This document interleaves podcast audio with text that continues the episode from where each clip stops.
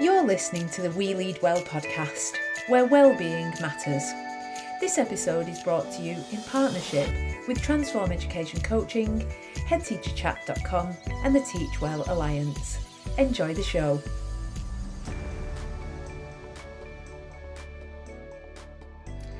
Hello there, everyone, and welcome to the latest episode of the We Lead Well podcast. I am Vicky Maguire. I'm an education and leadership coach. I work with school leaders to support them to improve their own well-being and that of all their staff. I also run group coaching programs for women leaders, and I have created the Women Lead Well Coaching Network, in which I provide a supportive network for female school leaders. If you are interested in any of those coaching programs that I run or join in the network, you can email me at vicky at weleadwell.co.uk to find out more. So, on to today's show, we've got Kate Jones with us, who is an expert in retrieval practice.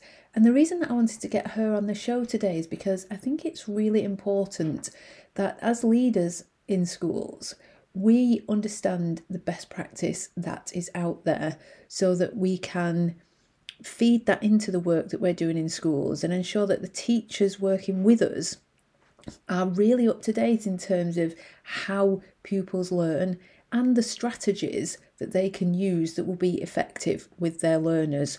So, Kate Jones is, she's written lots of books. She has an amazing understanding of the research and best practice. She knows what all the research is telling us, and she's put her knowledge into books that are really accessible for teachers and for leaders. And I really wanted to talk to her, and find out more about how we can start to implement retrieval practice into our practice in schools. You are really going to enjoy this interview. There's so much there that you'll be able to take away and implement in your schools. So here we go. Kate Jones, welcome to the We Lead Well podcast. It's brilliant to have you with us today. How are you doing? Oh, thank you for inviting me because I I do listen to this podcast. So I was really pleased when you got in touch. Uh, I'm really good, just a little bit cold. we were just talking, weren't we, about the move back from where was it you were? So I was in Abu Dhabi for five yeah. years teaching, and about a month ago I came back to North Wales. So I'm yeah. still very much adapting. Just to put it into context, um, Kate is wearing a jumper, a very nice jumper. But when we started speaking, I was a little bit like, hmm, that looks like it might be a bit warm for the weather in Abu Dhabi. But um, yeah, no, you're you're back in Wales, experiencing the cold like the rest of us. Um, so, start us off, Kate, by telling us all about you, a little bit about your career and what you've done and where you are now. Yeah, I've only um, ever been a teacher. I did my A levels, went to university, and at 21 was training to be a teacher. And um, I taught for six years in North Wales, where I'm originally from. Absolutely loved the school, Elfed High School. But I, I'm a history specialist but I became head of RE, I taught Welsh, I was the sole teacher of politics, and that ends up happening quite a lot in, education. Yeah. And with a big focus on a knowledge rich curriculum, that does then bring even more challenges and workload issues because you've got to try and be confident in a subject that perhaps isn't your expertise. Um, and then in 2016, I relocated to Abu Dhabi. Um, I went on holiday in the February half term, and at that point, I knew a few people who were going out to Dubai, and and the way that things were going in the school I was working at, because Welsh teachers are very difficult to find. I was being encouraged to teach more Welsh and less history, and that really. Because mm. that, that upset me. That was a school and i'm still in touch with the school love the school. That's a school i could have stayed at for life really. Yeah. But it was that little bit of a nudge of you know trying to encourage me to teach more welsh which i'm not a first language welsh speaker and i didn't train as a languages teacher. So yeah. i went to abu dhabi um, so I stepped down. I was I was head of department, um, but I went to Abu Dhabi as a classroom teacher, uh, and then I moved to um, to another school. I've taught in two schools in Abu Dhabi, and then um, just before I left, I was head of history at another amazing school, the British school Al Khubairat. Um, the reason I left in December, I was actually meant to leave in July, but my replacement couldn't start until January. So that was a little bit strange. Um, okay. Uh, because one of the reasons I wanted to come back was I hadn't been to the UK in two years because of COVID. Yeah. And I was someone who came back regularly. But with all the travel changes and hotel quarantine and things like that, it was quite, it was, it was really difficult. Um, so I made the decision about a year ago. I thought, right, I'm going to move back to the UK. And it was completely personal, really, not professional it was I need to be near my family, yeah. and then I'll think about the the professional stuff once I'm in the UK. Um, but on the side of teaching, I also write. I love writing. I write for educational magazines. I've published six books and got three more on the way. Wow. Um, I know. I and you know write brilliantly, may I say. Oh, I, I, love I love your style. It's really easy and so because I think when you're reading educational books, they are dipping dip in and out of like I've got I've got loads on the go. I was going to take a picture on Twitter of the pictures on my bedside table and say does anybody else's bedside table look like this? Like they're almost falling over at the top, sort of they're teetering, but they've all got like pages turned over where I've read up to because sometimes I find it hard going. But I pick up yours, they're really, they're really slim and yeah. they're really user friendly. You, there's Ruby. Sorry. There's a car going past.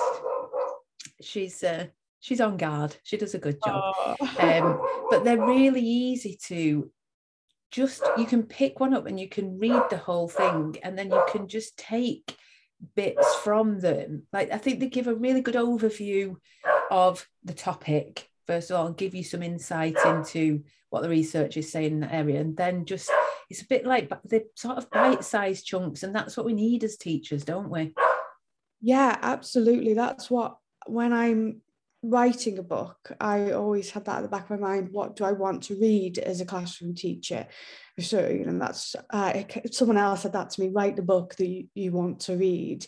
And it is difficult to pitch books because there'll be lots of teachers, and you see this on Twitter, who are you know very up to date and, and with all the latest research and the evidence published.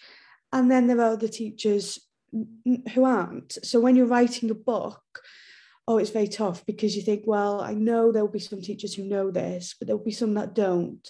And I've got to provide this context, and I don't want to be patronizing, and I don't want to write what's already written. I want to write something new.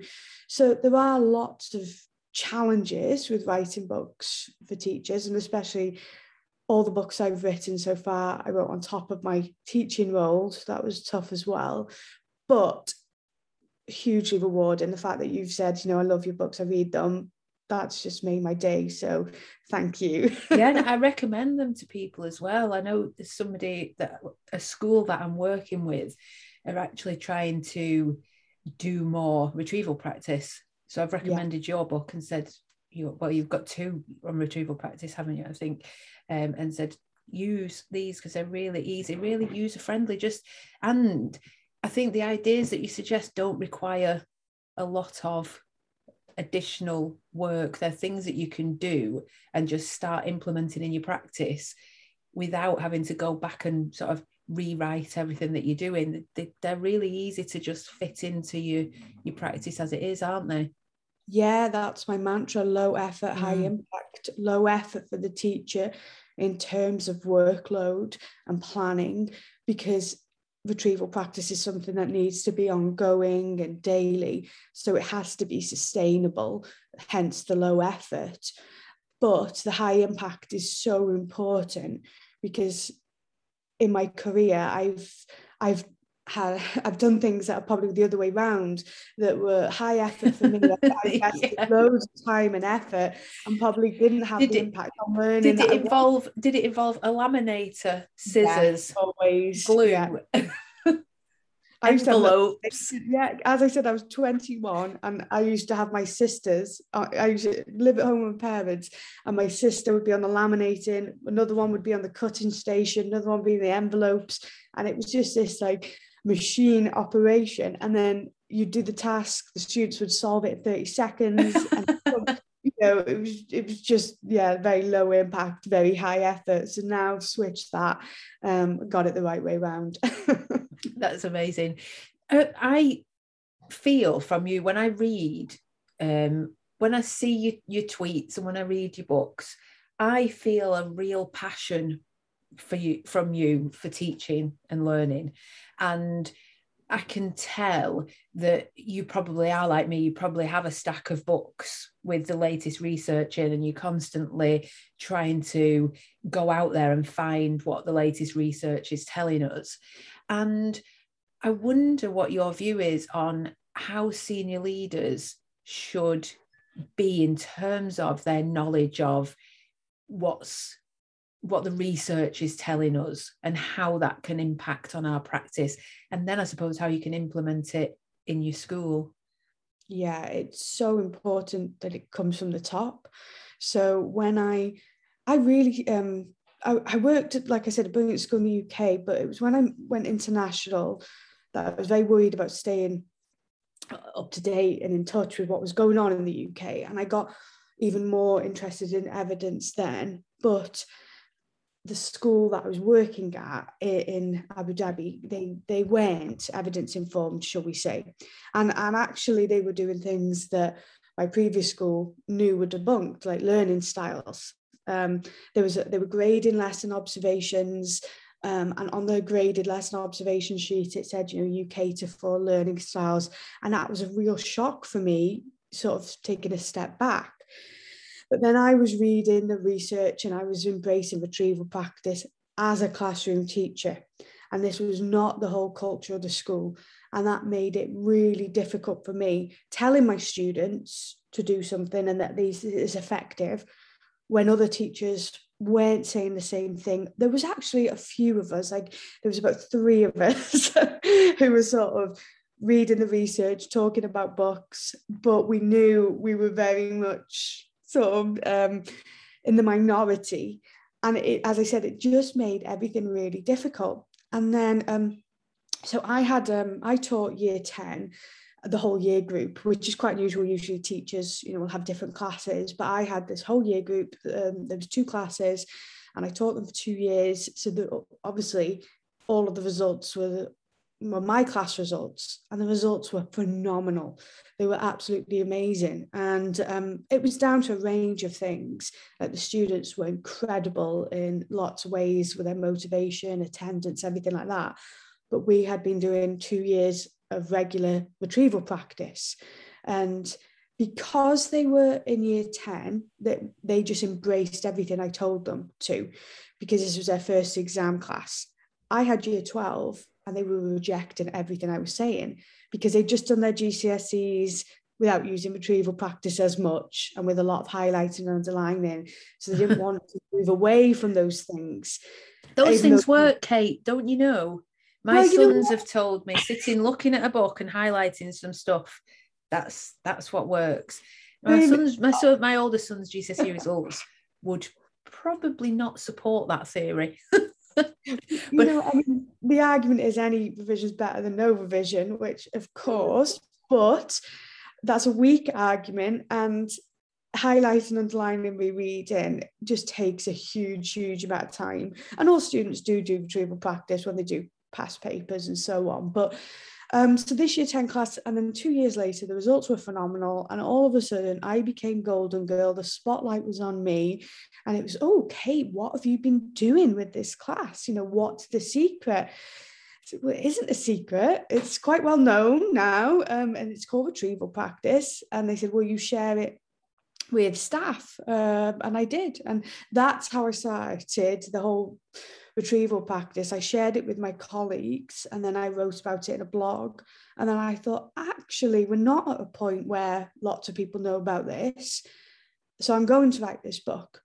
But I know what it's like to be an evidence informed classroom teacher working in a school that isn't evidence informed and you you need to have both. So i always ask this question when i sort of do these presentations i say you know what makes a great teacher and what makes a great school? And a great teacher you know never stops learning. And a great school never stops improving. Now a great teacher who wants to learn will flourish at a school that just wants to keep improving. But a school will only keep improving if it has teachers who want to keep learning. So they go hand in hand together. And in order to have this evidence informed culture, it can't be that you know small group of teachers in the corner of the staff room talking about a book they read it mm. has to be across the whole school and that is where the leadership come in with that. Yeah, it's hard that, isn't it? Because it's almost like going back to school. Uh, when I was at school, I was quite a high achiever, and other other. I suppose my peers would look at me and say, "Oh, you're such a swot. You're such a swot. You're this. You're that. You're always looking at." And I'd be like, "Well, I'm not." One of the things that I did actually to achieve well in my GCSEs was I wrote lists of questions out I went mm-hmm. back to all my, all my notes and I yeah. just wrote questions for myself and I answered them. And that was my main way of revising. But I was known as the swot. And mm. then when I started teaching, I was, I don't know if you'll remember, um, but there was something called Teachers TV. And there was a channel on television and I used to watch it. We had Sky and I watched Teachers TV. And I used to, I, I, was just really interested in developing my practice and seeing what other people were doing. And once again, I got that, oh my God, what do you mean you watch Teachers TV? You're reading what? You're doing what?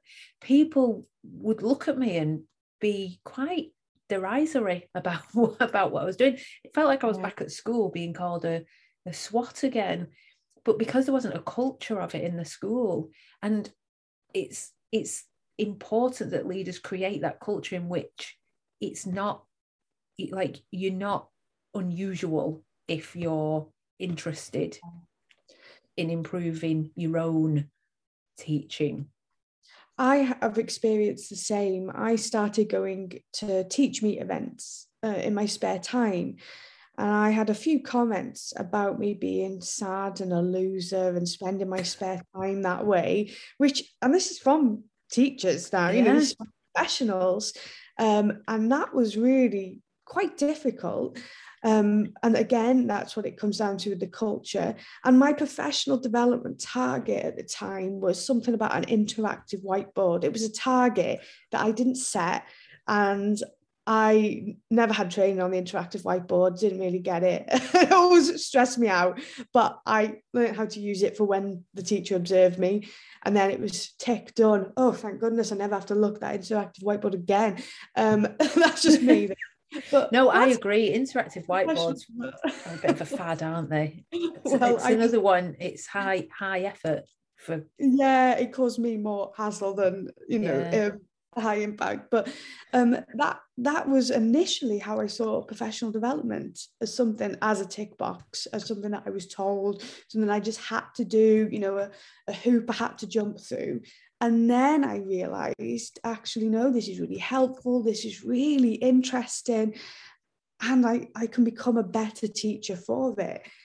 But again it, it is difficult when you don't work in an environment. And you never will work in a school where everyone has that attitude and that or perhaps there is a school out there but i'm sure there's always one or two who will roll their eyes who perhaps you know feel like they've heard this stuff before or whatever that's one of the issues isn't it? That when teachers have been teaching for a while things have come and gone. And it's like oh, here we go with another thing that we'll do for a few months and then it'll all be forgotten about. So I may as well not put the effort in in the first place to really do it because in X number of months, nobody will be doing it anyway. Well, yeah, and I do understand why teachers are skeptical because if they've been through a cycle where they were told about um, learning styles, where they were told, like I was uh, in my um, teacher training year, and then that school I returned um, when I went to Abu Dhabi, and I was told plan lessons for visual, auditory, kinesthetic learners. And then you're told, oh, actually, the stuff we made you do has been debunked and it's nonsense.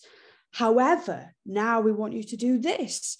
Then, of course, there will be that sort of backlash and that reluctance and thinking, oh my goodness, is this going to be debunked in a few years? Am I wasting my time and effort? So I do really understand the frustrations.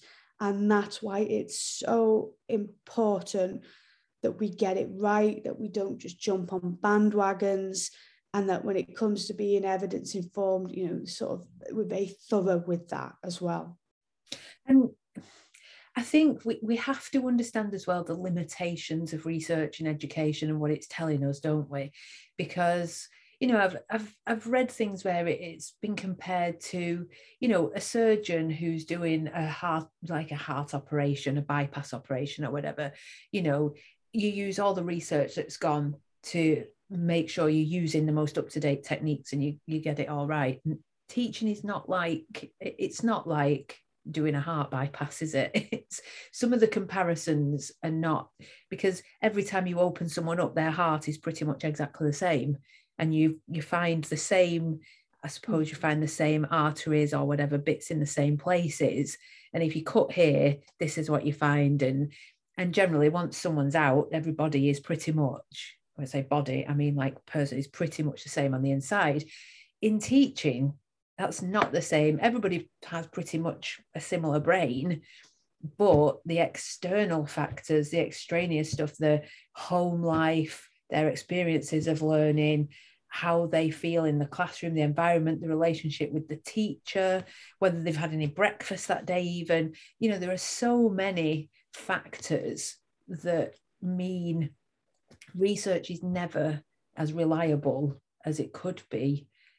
So, yeah, well, just to add to that, and there's been criticism of research about learning that has been conducted in laboratories and university experiments and so on, controlled conditions. Yeah. But classrooms are very messy when it comes to research because, yeah. as you just said, there's a huge amount of variables. However, variables, uh, that's the word I was looking for. Yes, yeah, well, factors, but there are all these yeah. variables, even within the same school. You know, I, I taught um, when I first moved to the Middle East, I taught in a school the, where I had that year 10, the two year 10 classes. I taught boys and girls. They were, it was a split site. So I would go and teach, you know, my year nine girls lesson, run across the building, teach year nine boys, completely different you know, yeah. same year group, same ages, but the, the gender, the environment, or it was even t- times of the day because I would have the girls yeah. first morning and I would have the boys straight after lunch. I would come in and yeah. like, sweaty mess and I've, I've been playing football. I was like, oh my goodness. And um, I suppose there's the there's the interaction in the classroom as well. Nobody ever says exactly the same thing in one lesson as they do in another, do they? They bring different opinions and ideas. Yeah, it really sort of blew my mind the working in that context and how different the lessons were. And I've taught um, you know, I've taught in different schools and I've taught, I remember in the first school in Wales and I would have, you know, one or two year nine classes or, or three, and they would be different classes again in terms of behavior and uh, effort and abilities and so on. So there are all of these variables, but we are now, especially with retrieval practice, moving more towards looking at research in a classroom context. So in 2021, a lot of the research published about retrieval practice was a review of retrieval practice under classroom conditions. However, there's still lots of variables. So we can't get this black and white answer from the evidence findings, but we can have guidance from it. And I always say that the research for me um, does three things. It will either inform, so tell me something that I never knew before, which is totally what the research with cognitive psychology has done. It's given me a lot more insight. Um, it can actually challenge my practice. So make me think about something that I'm doing, reflect, and perhaps adapt or do it differently. Or thirdly, it can confirm what I'm already doing in the classroom that I should keep doing that. And I think the hardest one is the, well, some some for some teachers it could be the challenge aspect but really when research confirms what we're doing sometimes people say oh i don't need the research. I could have told you that. But no it's still valuable even if it is just confirming keep doing this. This is you know working. This is effective.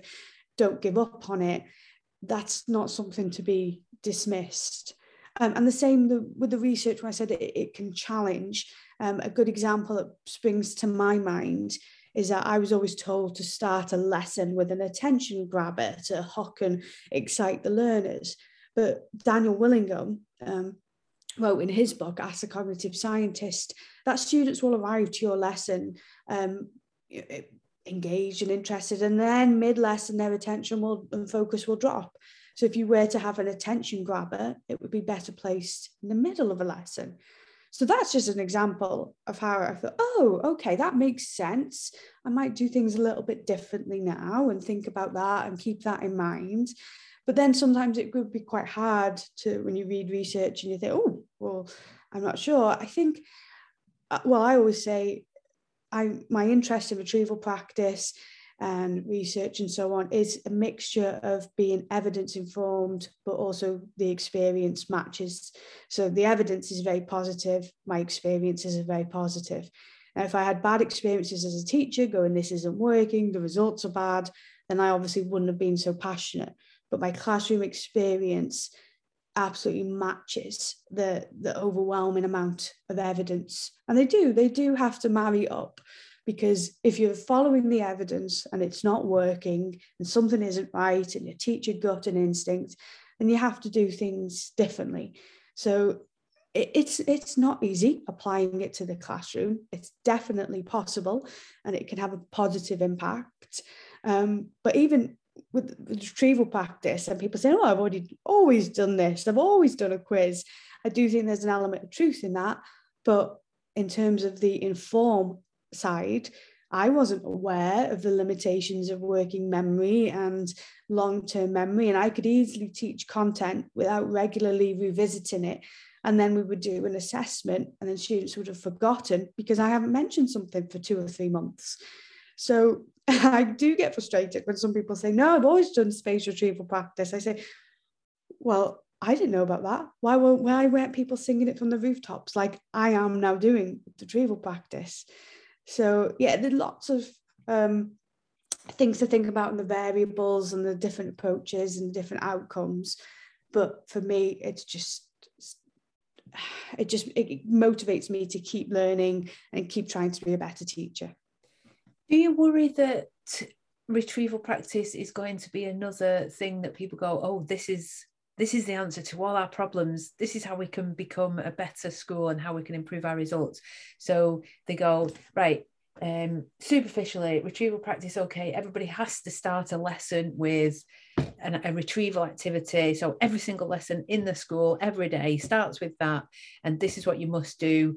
And then it they're looking for something that they can go, that works, plonk, let's do it here, without actually really understanding why retrieval practice works, what the link is to things like you were saying, like working memory, cognitive load theory, um, the way that the brain works, and metacognition as well, and the pupils understanding why they're doing this. Because, like I alluded to before, children think that learning is about reading something and maybe highlighting a few things but there's much more to it, isn't there? Do you worry that schools will just try to look for the easy? They're looking for the easy fix, and they'll go, "Yep, we can do that," and it's not done well. It's not embedded, and there's very little understanding of why it works when it does work. Yes, because retrieval practice, in a way, you could say is quite easy to implement by saying, right, we want you to quiz and test children and that's you know low cost and low effort. So in some ways it could be very easily done. Um, however i do think retrieval practice is vulnerable to being oversimplified and also overcomplicated.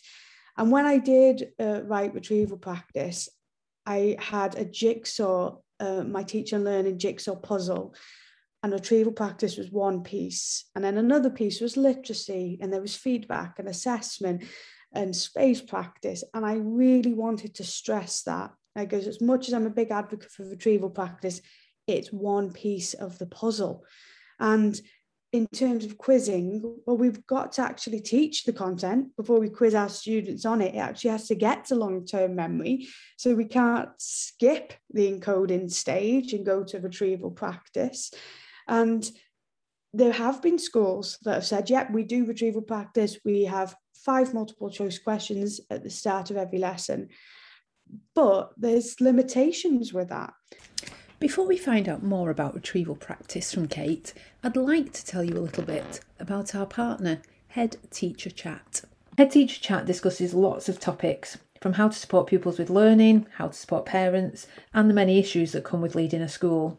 The aim of Head Teacher Chat is to support head teachers and school leaders who are in a challenging and often lonely role.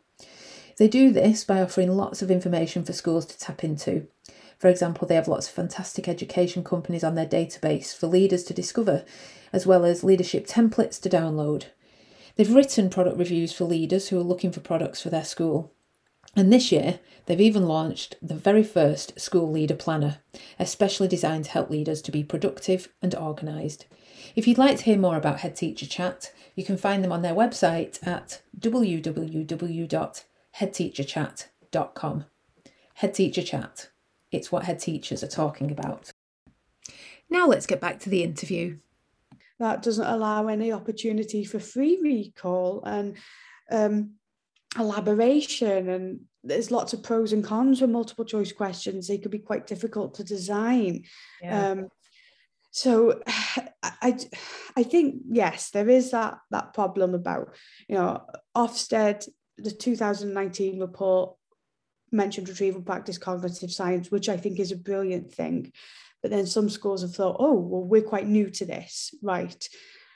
We've got to do this because Ofsted could be coming in next week. Um, so there, there can be perhaps this this panic and this let's just let's just do retrieval practice without that careful thought and consideration but having said that i am aware of loads of schools around the world that are reading about retrieval practice, trying different ideas and strategies and techniques. So I'm more aware of that from the schools that I have worked with or that I've been to visit. Um, and it was funny, I went to visit one school. This was uh, in another country internationally. And I had a tour of the school, and they knew that I was the author of the retrieval practice books. And it was like learning walks. I was just dropping into sort of lessons and they just stopped what they were doing and did retrieval practice. And I, a bit like a bit like everybody used to do the literacy if someone walked in, do, yeah. do the literacy thing. yeah, and I understood. I thought, oh my goodness, I, I understood why they were doing it to show yeah. me. Look, look how we use retrieval practice. But that is obviously if I especially you know if I was a senior leader doing the learning well I wouldn't want to just just see retrieval practice because that's not how teaching no. and learning works as I said come back to the puzzle it's one piece so that was funny but I did think well I would have liked to have seen other aspects because there's other parts of the teaching and learning process. And also, that's not just me as well. Like, I would never think a lesson is bad because where's your retrieval practice? I, I, I think, don't know the, the thing. The thing as well is that we've been conditioned almost to think that like teaching is a tick box thing. So many people have said to me, "Yeah, but I just want you to get up there and do a session on what makes an outstanding lesson," and it would really frustrate me because I would say, it doesn't work like that. Like you can't the, it, i'm so glad that we've moved away from tick boxes because people they're looking for the answer well if i do this this and this will that be an outstanding lesson? And that's the concern for me. That's that's sort of what you're alluding to there isn't it? That someone's thought well someone's coming in we're doing retrieval practice i'll do that. And then that will mean that i'll be judged to be you know delivering outstanding learning or whatever and it's about it's about more than that isn't it it's about senior leaders helping teachers to understand that you know, teaching is it's it's the word nebulous, right? It's not, you can't pin it down, can you? And that you have to develop your own style, but it has to be based on what works but it's what works in a broader sense and it's what work and it's what works for you and it's what works for that specific class that you've got sitting in front of you and if you're leading on teaching and learning in a school you've got to create that understanding of that with your staff the school I've just left, the British School Al Khubairat, uh, has a fantastic reputation, has the outstanding label from the inspections. However, they are very keen to keep learning, improving, and getting better. And the school I worked at before that was also outstanding and had a completely different attitude. We're outstanding, just yeah. keep doing what we're doing. Yeah. And that was the school that graded lesson observations. And I had a really big issue with that. And by the time I left, they stopped grading because I sort of would not stop going on about it. But teachers it was it was a horrible culture with the grading of lesson and it still happens especially internationally. Um, i actually met with um, someone from khda which is the Ofsted equivalent in dubai and i tried to argue my case to tell them to stop grading lessons because they still do. And they found it really interesting my points. But some of the things i remember happening was i remember uh, i read this brilliant book making every lesson count I went to give it to a teacher who I yeah. worked with. I think you'll really like this. And he said, Kate, I'm outstanding. I always get graded outstanding. I don't I don't need to read any books and do anything. You know, my results are great. My outstanding is great. That's it, you know. And I was just gobsmacked. And I thought, I never want to be like that. But that's uh, a uh, microcosm of the macrocosm oh, of Ofsted, isn't it?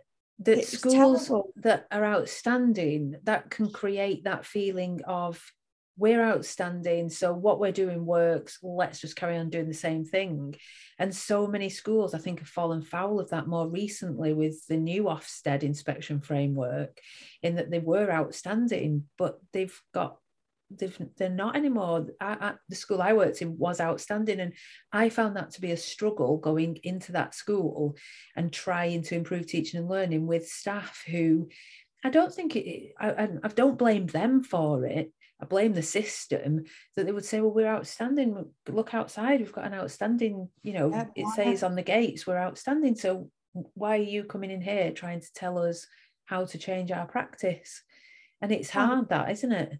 It's really tough. And that's when you got to think about and i know it's not easy to say move schools because especially you know, if you've got a family in your home and it could be very difficult um, and in terms of the graded lesson observation someone I, I published love to teach at this point and someone said to me the person who was observing my lesson said well you've written a book about teaching so obviously i'm going to give you outstanding. So you told me that before my lesson. So that's how just sort of it was just so, so I could have done anything really. But I mean, I thought, well, I don't really know what the point of this is because I already know what feedback I'm getting, regardless of what I do. So it is very tough when, like I said, you're that classroom teacher and you don't work in the in the right environment, the right culture. And that's why, and it was interesting. It was the headmaster in my previous school. His name was Mark Lepard, and I spoke to him. And when I joined, and he said, "Yeah, we know our areas of weakness. We we celebrate our staff, and we recognise how well we've done, and we're really proud of our achievements. But you know, we don't take our foot off the gas. We keep going. We keep improving." And I just thought, "Yeah, you are the leader that I want to work for." And he supported me, championed me, as he has with all of his staff. And as I said, with retrieval practice, it absolutely comes from the top. And um, in that school as well. The deputy head teacher, Nigel Davis, he's also incredible. And I would he would be the person I go to to talk to about teaching and learning. And I would give him a book and he would recommend something to me. And he he was just so lovely anyway but he he also did a lot to create this culture he sent out a weekly blog that was about rosenshine or cognitive load theory and it was a quick i've done you know a lot of reading this week this is the one i'd recommend it takes five minutes to read i'd highly recommend it and we can talk about it another time So there, there's small things and there are sort of bigger things that that leaders. And, and I think that's that's your role as a leader, isn't it? It's to look at the bigger picture of what's happening and the the research and the writing that's out there, and sift through it and pick yeah. the the most appropriate bits and and do it not piecemeal with your staff. That's not the right word, is it? But in a sort of a bite-sized way so that it's easy staff can look at it and think oh that might work for me i'll try it because like you're saying it's it's low effort for high high impact i think just before we move on i just wanted to point out the irony of the fact that ofsted decided to stop giving lessons grades because they realized the difficulty and the challenge of that. Um, but they still grade schools. Yeah you know there's a bit of irony there isn't there? Well, I've um, I've never experienced Ofsted because I've never taught in England, um, so I'm Ofsted neutral. And uh, I spoke to Professor Daniel Muijs, who was head of research at Ofsted, and I asked him that question, and he was very firm against grading less lesson observations. Um, but then he, he sort of said about the pros and the cons for when it comes to schools. And he said about how parents quite like the grade and things in the community and and how it could be something to strive forward as a community and as a team. And, and I'm not an advocate for grading schools, but he was able to, uh, you'll have to interview him, he'll be able to explain this much better than I can, but he was able to get across the differences with the whole school in comparison to grade grading individual teachers, which I thought, okay, that's but he still said, you know, there's still issues and problems with it. And as I've said, I worked in three schools. The second school that I've mentioned um, it, that was outstanding to me, it wasn't. Um, the one in Wales, it was it was amazing. Um, and then the one I've just left, yes, incredible.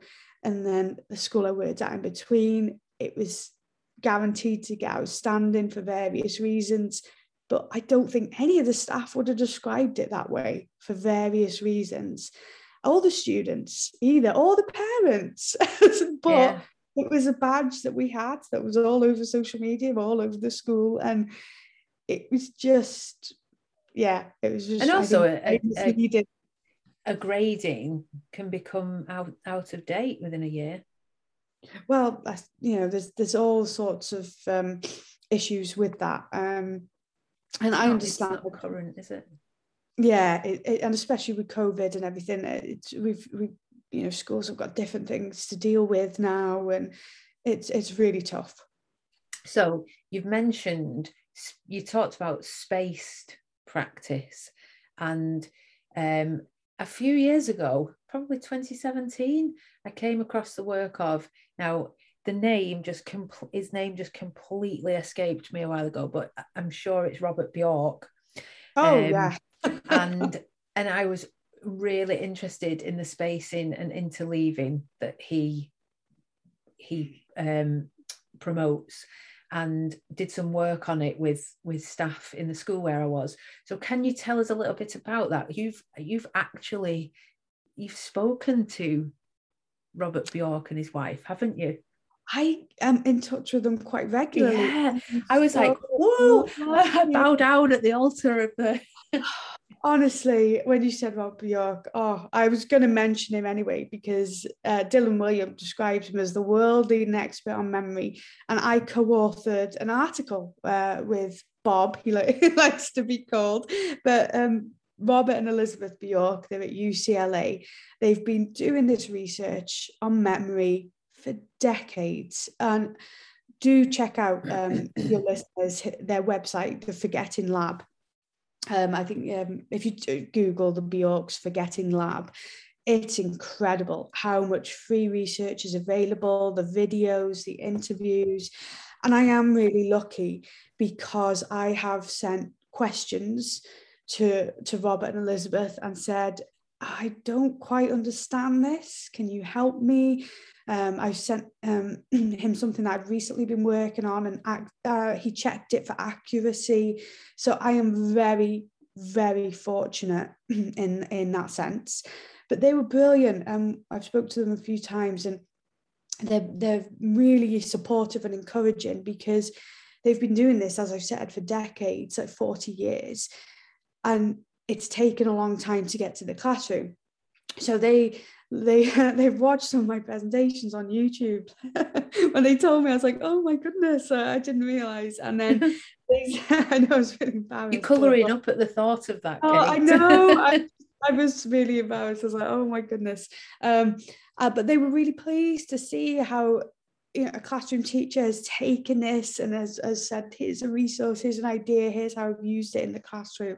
So the Bjorks, I just, oh, uh, I dedicated retrieval practice to, to them because they've just taught me and, and so many other teachers so much about memory. So if anyone listening is particularly interested in memory, then they are the go-to people.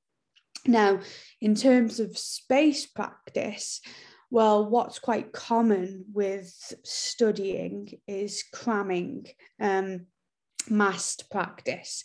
Um, we've probably all done that, where you know you cram the night before or two days before, and that can help very short term, but it's not good for long term learning.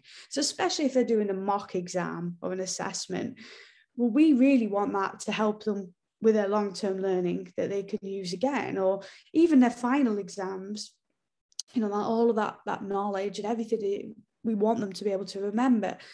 Um, so the opposite of, of cramming is spacing out practice.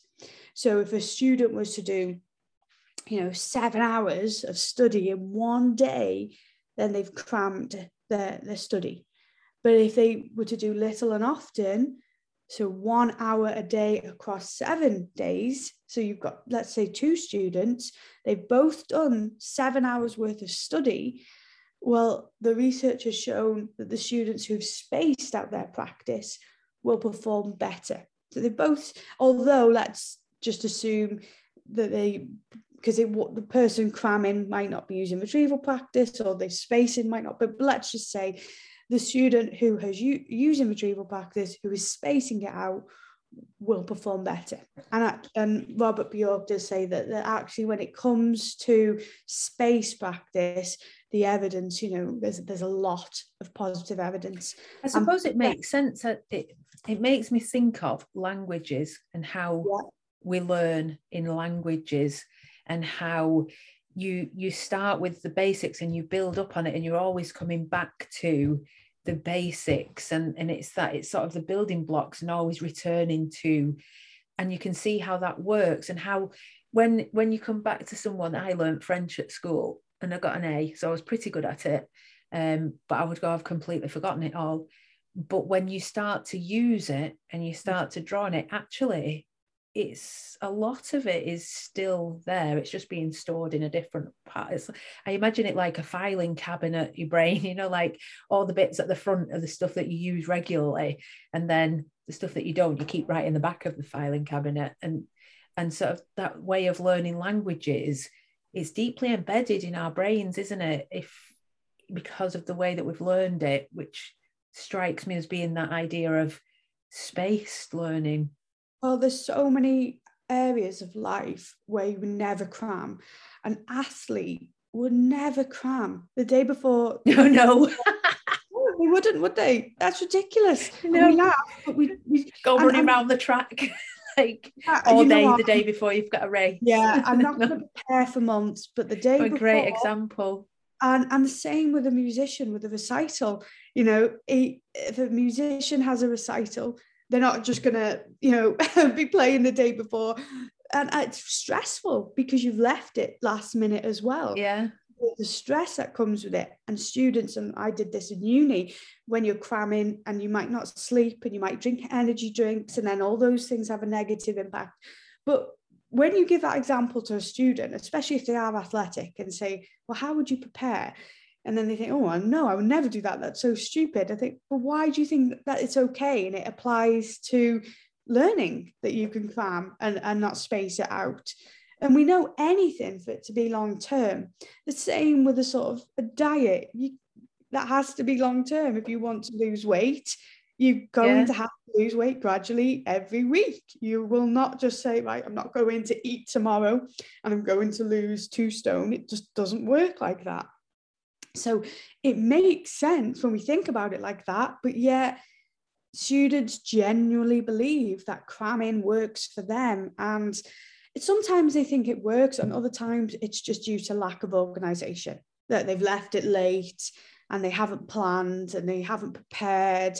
So then that could be, that's another thing that we have to help our students with. Um, and yeah, Professor John Dunlosky, uh, he's amazing as well. And he um, wrote Strengthening the Student Toolkit and Toolbox, sorry, and that's free as a PDF online. And he took 10 popular study strategies and he ranks them in order of effectiveness.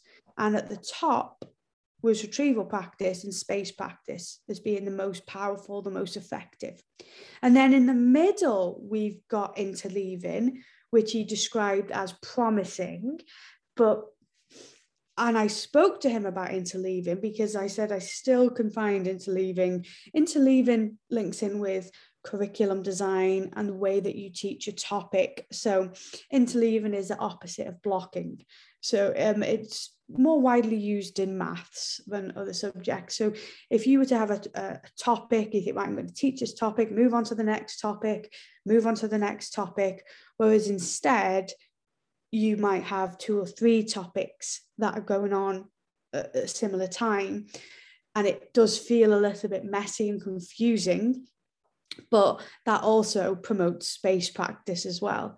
Now, I'm a history teacher and I've there's a little bit of controversy about interleaving in history. Um, I, know I suppose because you're coming backwards and forwards and there's no sense yes. of chronology to it, That's essentially. Exactly it. Yeah. The chronology issue. So I have it, and this is why I'm I'm always reluctant. I, I will talk about interleaving. I've read about interleaving, but retrieval practice is something that I do day in, day out in the classroom. Whereas interleaving, it just if I think about the GCSE topics, we did um, three topics of 20th century. You know, we had Nazi Germany, Cold War, Vietnam. There was no way I was going to interleave that. There was no way I was going to have a lesson on Nazi Germany, and then the Berlin Wall's falling down. But you can introduce, you can do retrieval practice in that, can't you? So you can be doing yes. Nazi Germany and still have some little retrieval activities on the yes. Cold War or whatever. In English, I find interleaving works because to yeah. do Macbeth at the start of year 10 and then do some reading comprehension, then do some writing work, then do um, Dr. Jekyll and Mr. Hyde, then by the time you come back to Macbeth for an exam at the end of year 11 and it's nearly two years ago and it's a it's a huge text it to me it does make sense to do act one of Macbeth yeah and then do some reading and writing then you could do the first three chapters of Dr. Jekyll and Mr. Hyde, then some more reading and writing practice. Then you could come, or you, you could do part of your other play or some poetry, then come back to Act Two of Macbeth and do. For me, in English, it seems to be a potential, like an option that I would explore. And it, it just by nature of the fact that it helps with the forgetting curve because you've done a, a, yes. a, novel and your characters and there's there's all sorts of meaty things to get your teeth into that they've forgotten by the time you come back to it and it's almost like teaching it again from scratch when you come back to it um, but i can see how there would be challenges and that's where I think that's where knowledge of your subject comes in. I think right back at the start, you referred to the, the challenge of like this content and knowledge rich curriculum. You were talking about how um, you've taught outside your specialism. And I think in the current educational climate, that is really difficult because I think even subject specialists don't have the requisite subject knowledge to teach to that level that they're required to teach. So, for example, if you're teaching science and you your specialism is biology but you've got to teach physics and chemistry and you're teaching it to a level level. Yeah. But you might not have all of the knowledge that you that you need because you've not done it to degree level you did a biology degree.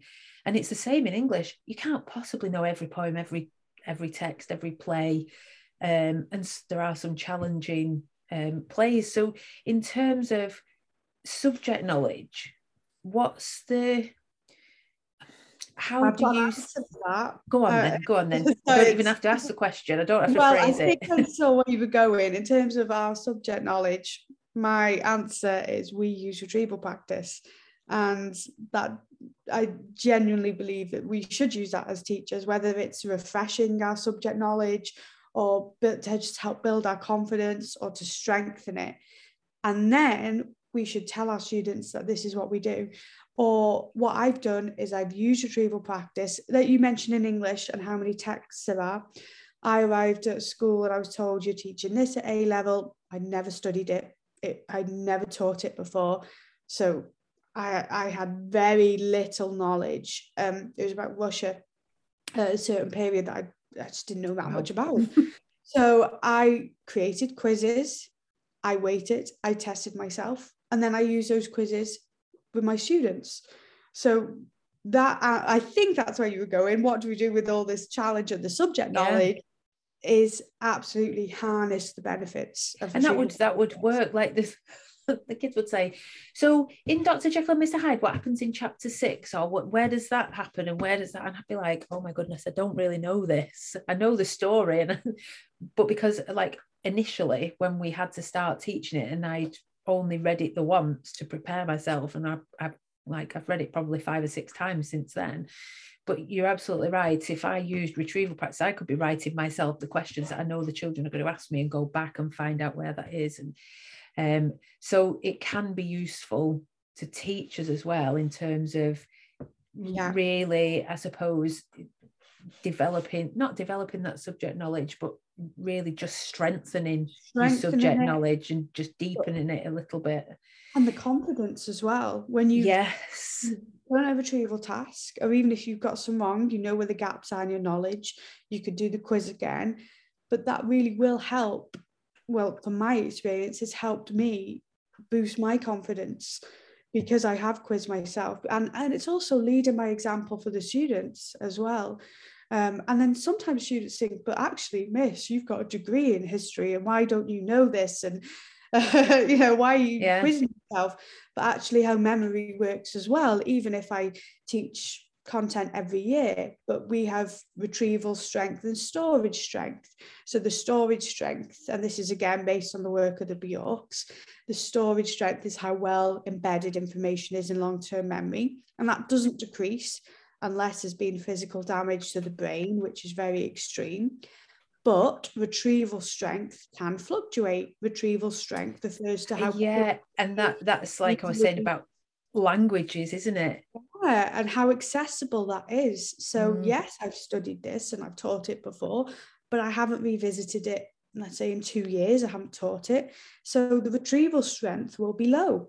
So, I need to give a boost and a refresher to boost that retrieval strength. Now, just to finish, just to finish off. Sorry, I, I, I interrupted you then. Sorry. Um, this is all to do with the forgetting curve as well, isn't it? Yeah. So, yeah, can you just describe that for the for the listeners? Yeah, so the Ebbinghaus forgetting curve, and that's um, really interesting because this is from 1885. So sometimes teachers see this and go, Whoa, why is this really out of date research being shared? But it has been replicated many, many times to have similar findings. Um, so Ebbinghaus, and it is quite unusual, and how he conducted an experiment on himself in terms of nonsense syllables, which we don't do as teachers. We don't teach things that we consider to be nonsense. But Apart from in phonics, in, well, in primary school, but yeah, take the um, the nonsense and the fact he's, he's experimenting on himself aside. He wanted to look at memory and and basically the curve will show how how memory rapidly and you could just google the forgetting curve and, and you'll see it and there's lots of illustrations and explanations but uh, how quickly a memory declines and the reason why retrieval practice is so important is we can disrupt the forgetting curve we can interrupt it. So if you don't, basically, this is saying it's got after 20 minutes, after an hour, after a day, and if you don't revisit these things, then they can be forgotten, or like I just said with retrieval strength, become very difficult to access and to remember. Hence, why we have to prevent that. We have to interrupt and disrupt that curve with regular retrieval practice. Um, and there are still unanswered questions, and there's questions that I don't think we'll ever get the answer to because, again, there's so many variables. So, for example, a teacher might say to me, exactly how long should I wait from teaching new content to doing a retrieval practice task? Well, the reason I can't give a specific answer to that as much as I'd like to, I could say next lesson, but that next lesson could be tomorrow or it could be next week. And you know, we know there are subjects that see their students once a week and some that see them four times a week. It also dep- depends on the complexity of the topic and it depends if it links in with prior knowledge as well. Um, it, there is this guidance to allow some forgetting, but not too much forgetting. So at the moment that students are about to forget it, quiz them. But I'm not sure how helpful that is really, because we don't know exactly when that point would be. So I think we also have to think about one of the things that I I think going back to when I got my job as a deputy, um, one of the things that I talked about is teaching the children these things from year seven so that they've got those skills and and that we implement retrieval practice and um, effective revision strategies from year seven as homeworks because mm-hmm. a lot of the homework that we set is absolutely pointless. But if we set retrieval activities for the children write 10 questions write a 10 question quiz on what we learned in that lesson or what we've studied in the last two weeks. And things like that help them. Right um i think you were talking about revision postcards weren't you? I always used to teach mine sort of romeo and juliet act act one scene three on your postcard you do a little uh, mind map of that scene then you turn it over and you write the questions on the back. And then you ask yourself the questions. If you if you need to you can turn it back over and look at the mind map to answer the questions. And we we should be teaching the children these strategies from early on because the more the more the curriculum builds up the more retrieval you have to do. And yeah. you've got to be very selective and this is why i think it comes from senior leadership because senior leadership teams have to give departments the time to yeah. plan effectively for these activities so class-based ones and home-based ones and to know like to have conversations about what's the stuff that the kids forget which mm-hmm. bits do they forget really easily because funnily enough kids cling on to some things like they will never forget that of mice and men has a cyclical structure and they'll bang on about it forever but they'll forget some really other some other really important things so it is important that senior leaders actually give time for departments to to plan that, but also that we teach the children all of these techniques and strategies and get them like actually becoming independent so that when they do their GCSEs or their A levels, they've already got the toolkit and they know what to do. Yeah, my next book is for students. Um, and it's The Secrets of Successful Study, How to Be Revision Ready, because absolutely that reason. It's one thing for teachers to know, but the students have got to understand why we do this and they need to be doing this independently as well with the flashcards and with the study and it can really just change everything um, it can you know boost student confidence it can reduce anxiety they can perform better um, reach their potential or exceed their potential so uh, it is the earlier the better. That's why I made the point about the year 12s, who I was trying to say about retrieval practice, but they'd already developed bad study habits. So they didn't want to know. and it was yeah. really tough. Um, uh, and again, you know, it almost felt it wasn't too late, but uh, when you're doing something just before the exam, saying, oh, you should be doing space practice, you think, why are you telling me this like two weeks before the exam? Because I've only, yeah. you know, I haven't got that time. Whereas September is the time with our classes to start talking about that, not to start saying exams, exams, but study strategies. Um, and the parents as well, the parents and the families, because sometimes parents will say, I don't know why my child didn't do well on this assessment. I saw them revising, they were rereading, they were highlighting and underlining. You know, I've seen them. And of course, don't doubt that. However, if the parents knew what the effective strategies were, they could intervene, they could get involved, they could quiz. But oh, am, I, am I right that you you're doing some work with InnerDrive? Yes, yes. So I um, love, I love, love, yeah. love their stuff. It's and so good. Parents, and it's loads of the resources are free. Uh, yeah. Uh, innerdrive.co.uk. Free posters um, for teachers in Wales. They've also got them in Welsh. Um, posters about memory, about sleep, about study, about mindset. They're for students, teachers, parents. An incredible website. So do check that out if anyone hasn't already. Yeah, brilliant. I, I, we are like we've been talking for well over an hour now so but it's all really good stuff so thank you so much kate. So tell us where people can where can they find your books? Um, where can they find out more about you if they want to um, and the work that you do?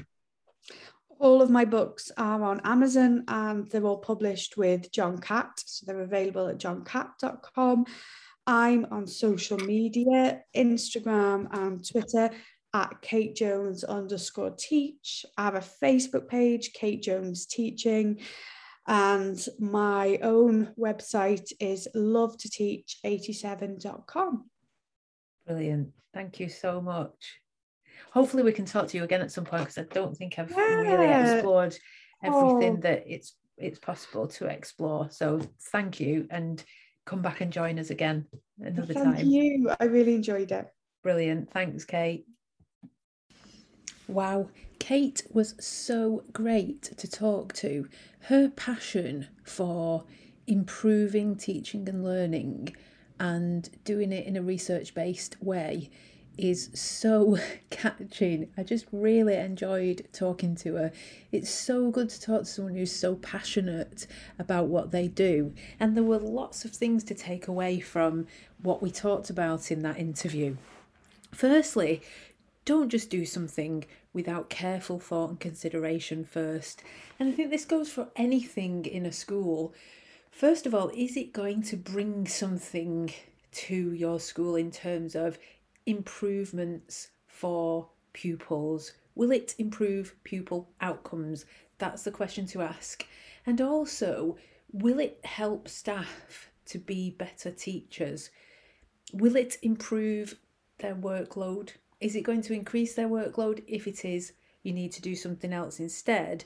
But be really thoughtful and considerate in the way that you go about implementing change. Yes, I totally agree that retrieval practice is a great thing to implement in schools, but don't just think you can just start doing it straight away. It takes thought, it takes consideration. Why are you doing it? Have you gathered all the data that suggests that you need something else like retrieval practice? Think about it and plan it carefully first.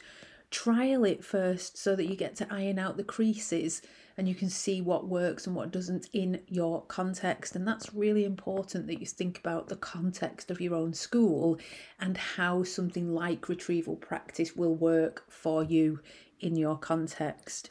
Another thing that Kate said and I think this is really important, is that a great teacher never stops learning and a great school never stops improving. And we really need to create a culture in our schools where it's the norm to want to improve our practice, that people readily share ideas about teaching and learning, that they want to engage in professional discussion and professional development, that they're interested in reading about the latest research.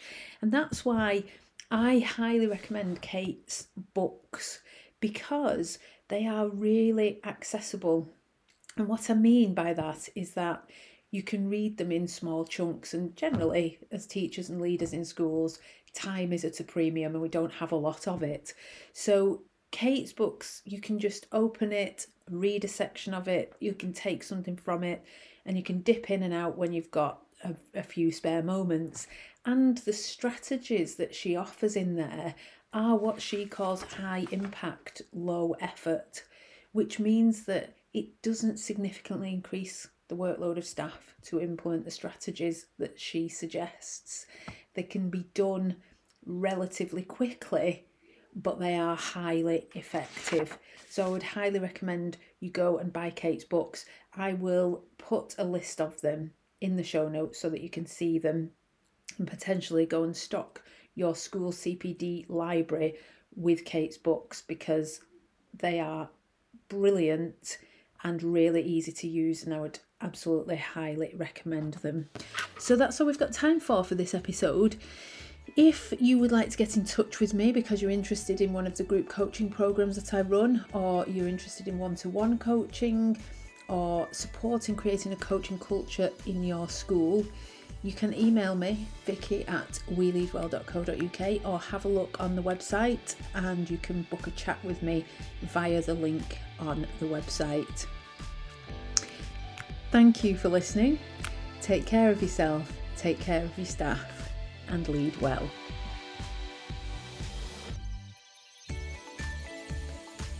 This episode of the We Lead Well podcast was brought to you in partnership with Transform Education Coaching, HeadTeacherChats.com, and the Teach Well Alliance.